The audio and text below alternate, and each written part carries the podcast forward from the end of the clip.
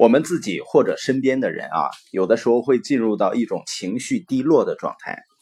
那你问他原因呢？他说是因为周围的某个人或者某件事情的影响。实际上，遇到困境的时候啊，最大的问题不在于发生的事情，而在于如果我们不停的忧虑、烦躁，它会怎么样呢？会让我们的大脑变得更糟。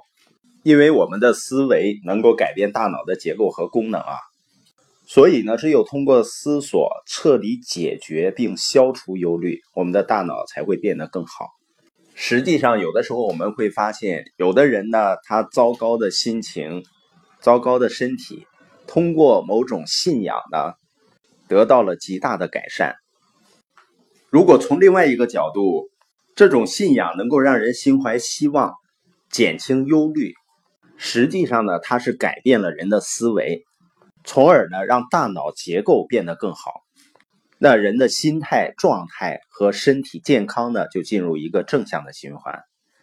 我们知道了，人的大脑啊，神经啊，具有可塑性。那这一点呢，对人是既有利又有害，因为呢，意味着我们想的最多的念头就会成真，而我们的念头呢，会有积极的，会有消极的。在创伤后应激障碍的病例中呢。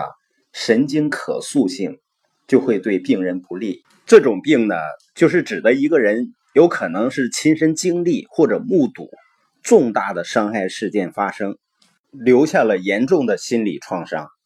由于神经的可塑性，病人的大脑结构呢受到震动，生活的意义呢也被彻底的改变了。在强烈的心灵痛苦中，有的病人方寸大乱，心灵破碎。无法选择正确的方式去应对身心的痛苦。当病人一次又一次的沉浸在过去的悲哀中的时候呢，消极的思想越来越深的扎根在精神世界里，变成了主滤波器，屏蔽了积极思想，扰乱了大脑的正常功能。每天呢，反复回想糟糕的记忆，就增强了消极的网络，让精神状态呢变得更糟糕、更颓废。